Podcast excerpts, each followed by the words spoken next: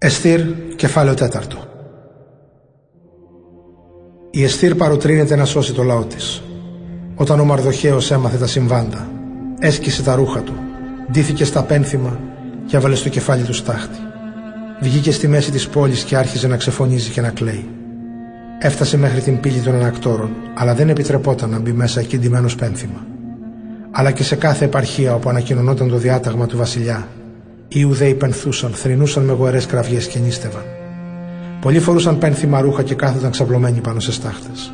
Οι υπηρέτριες της Εστήρ και οι ευνούχοι παρουσιάστηκαν σε αυτήν και την πληροφόρησαν σχετικά με τον Μαρδοχαίο.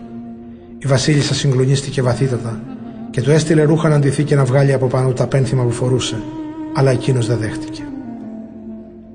Τότε η Εστήρ κάλεσε τον Αθάχ, τον ευνούχο του Βασιλιά, που είχε διοριστεί στην υπηρεσία της και τον διάταξε να πάει στο Μαρδοχαίο και να πληροφορηθεί τι συνέβαινε και γιατί.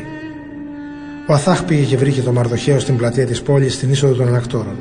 Αυτός του είπε τι είχε συμβεί, καθώς και το ποσό των χρημάτων που ο Αμάν υποσχέθηκε να προσφέρει στο θησαυροφυλάκιο του Βασιλιά, αν το επέτρεπε να εξολοθρεύσει τους Ιουδαίους.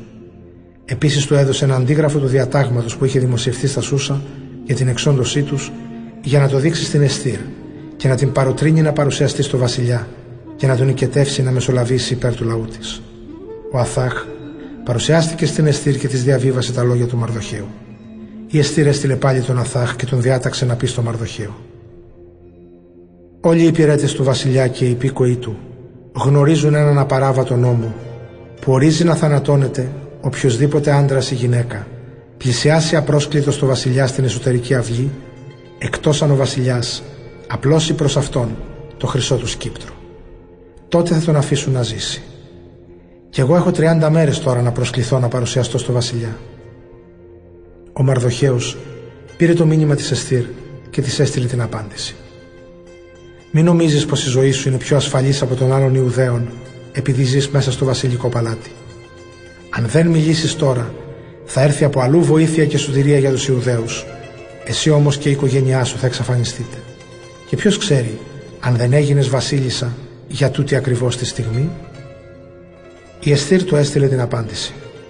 Πήγαινε συγκέντρωσε όλους τους Ιουδαίους των Σούσων και ας νηστέψουν τρεις μέρες για μένα, χωρίς να φάνε και να πιούνε μέρα νύχτα. Τα ίδια θα κάνω κι εγώ και οι δούλες μου. Μετά από αυτό, αντίθετα από τον νόμο, θα παρουσιαστώ στο βασιλιά. Κι αν είναι να πεθάνω, ας πεθάνω. Ο Μαρδοχαίος έφυγε και έκανε όπως τον διάταξε η Εστήρ. Εστήρ Γάμα Προσευχή του Μαρδοχαίου. Ο Μαρδοχαίος έχοντας τη σκέψη του όλα όσα ο Κύριος είχε κάνει στο παρελθόν, προσευχήθηκε με αυτά τα λόγια. Κύριε, Κύριε Παντοδύναμε Βασιλιά, αφού όλα είναι στην εξουσία σου και κανένας δεν μπορεί να σε εμποδίσει, αν εσύ θέλεις, μπορείς να σώσεις το λαό σου Ισραήλ. Εσύ δημιούργησες τον ουρανό και τη γη και κάθε τι θαυμαστό που υπάρχει κάτω από τον ουρανό. Είσαι ο Κύριος των πάντων και κανένας δεν μπορεί να αντισταθεί σε σένα. Εσύ Κύριε γνωρίζεις τα πάντα. Γνωρίζεις ότι αρνούμε να προσκυνήσω εκείνον τον αλαζόνα τον Αμάν και δεν το κάνω από ανέδεια ούτε από υπερηφάνεια ή φιλοδοξία αλλά επειδή θέλω τη σωτηρία του λαού Ισραήλ. Για τον σκοπό αυτό μπορώ να φιλήσω ακόμη και τα πέλματα των ποδιών του Αμάν. Φέρομαι όμως έτσι για να μην βάλω τη δόξα του ανθρώπου πάνω από τη δόξα του Θεού. Δεν θα προσκυνήσω κανέναν εκτός από σένα τον Κύριό μου και αυτό δεν θα το κάνω από εγωισμό. Και τώρα Κύριε Θεέ, εσύ που είσαι ο υπέρτατος βασιλιάς, ο Θεός του Αβραάμ, λυπήσου το λαό σου, γιατί οι εχθροί έχουν στραμμένα τα βλέμματά τους εναντίον μας, για να μας καταστρέψουν και έχουν βάλει στόχο να εξοντώσουν αυτούς που από πάντα ήταν ιδιοκτησία σου. Μην εγκαταλείψεις το λαό σου, που τον λύτρωσες από τη σκλαβιά των Αιγυπτίων για να είναι δικό σου. Άκουσε λοιπόν την προσευχή μου και λυπήσου τους δικούς σου. Άλλαξε το πένθος μας σε χαρά για να υμνούμε το όνομά σου. Κάνε να ζήσουμε Κύριε ώστε ο λαός σου να συνεχίσει να σε υμνολογεί.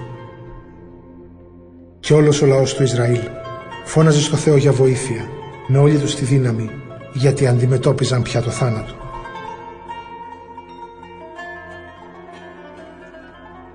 Προσευχή της Εστήρ η βασίλισσα Εστήρ βρισκόταν κι αυτή σε αγωνία θανάτου και κατέφυγε στον Κύριο. Έβγαλε τη λαμπρή στολή της και εντύθηκε στα πένθυμα. Αντί για πολύτιμα αρώματα, έβαλε στο κεφάλι της στάχτη και κοπριά και παραμέλησε εντελώς το σώμα της. Το μέρος του σώματός της που προηγουμένως το στόλιζε για δική της χαρά και ευχαρίστηση, τώρα ήταν γεμάτο μαδημένες τρίχες από το κεφάλι της. Προσευχόταν στον Κύριο και έλεγε «Κύριέ μου, εσύ είσαι ο μόνος βασιλιάς μας. Βοήθησέ με που είμαι μόνη και δεν έχω άλλον βοηθό εκτός από σένα. Ο κίνδυνος βρίσκεται πολύ κοντά μου. Από μικρή στην πατρογονική φυλή μου, άκουγα πως εσύ, Κύριε, ξεχώρισες τους προγόνους μας από τις συγγένειές τους και τις οικογένειές τους. Εσύ διάλεξες το λαό του Ισραήλ μέσα από όλα τα άλλα έθνη για να είναι όνια η ιδιοκτησία σου και εκπλήρωσες όλα όσα τους υποσχέθηκες. Τώρα όμως αμαρτήσαμε ενώπιόν σου και μας παρέδωσες στην εξουσία των εχθρών μας γιατί λατρέψαμε τους θεούς τους. Πόσο δίκαιος είσαι Κύριε. Παρ' όλα αυτά, τώρα οι εχθροί μας δεν είναι ικανοποιημένοι με την πικρή σκλαβιά μας αλλά έδωσαν πανηγυρική υπόσχεση στα είδωλά τους να εξαφανίσουν κάθε εντολή σου. Υποσχέθηκαν να εξοντώσουν όλους τους δικούς σου και να φράξουν το στόμα αυτών που σε υμνούν, να βεβηλώσουν το ναό σου και το θυσιαστήριό σου. Αυτά τα έκαναν για να εξωθήσουν τα έθνη να λατρεύουν τα ψεύτικα είδωλα και να θαυμάζουν αιώνια ένα βασιλιά θνητό. Μην παραδώσεις Κύριε το βασιλικό σου σκύπτρο στα είδωλα που είναι ένα τίποτα. Ας μη γελιοποιηθούμε στους εχθρούς μας με την πτώση μας, αλλά στρέψε τη σκέψη τους εναντίον αυτών των ιδίων και τιμώρησε παραδειγματικά αυτόν που στράφηκε εναντίον μας. Μη μας ξεχνάς Κύριε και αποκάλυψε τον εαυτό σου σε εμάς τώρα στον καιρό της θλίψης μας.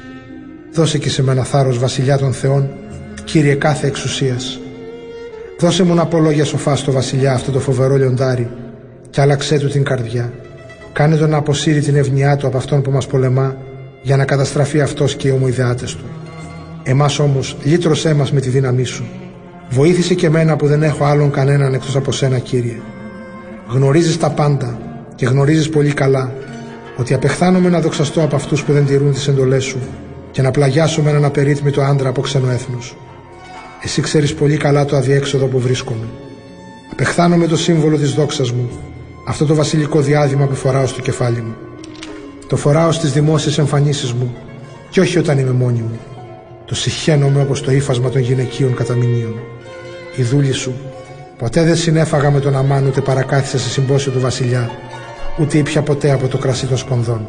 Η δούλη σου δεν ένιωσα καμιά χαρά από τότε που έγινα βασίλισσα μέχρι τώρα, παρά μόνο κοντά σε σένα, Κύριε, Θεέ του Αβραάμ.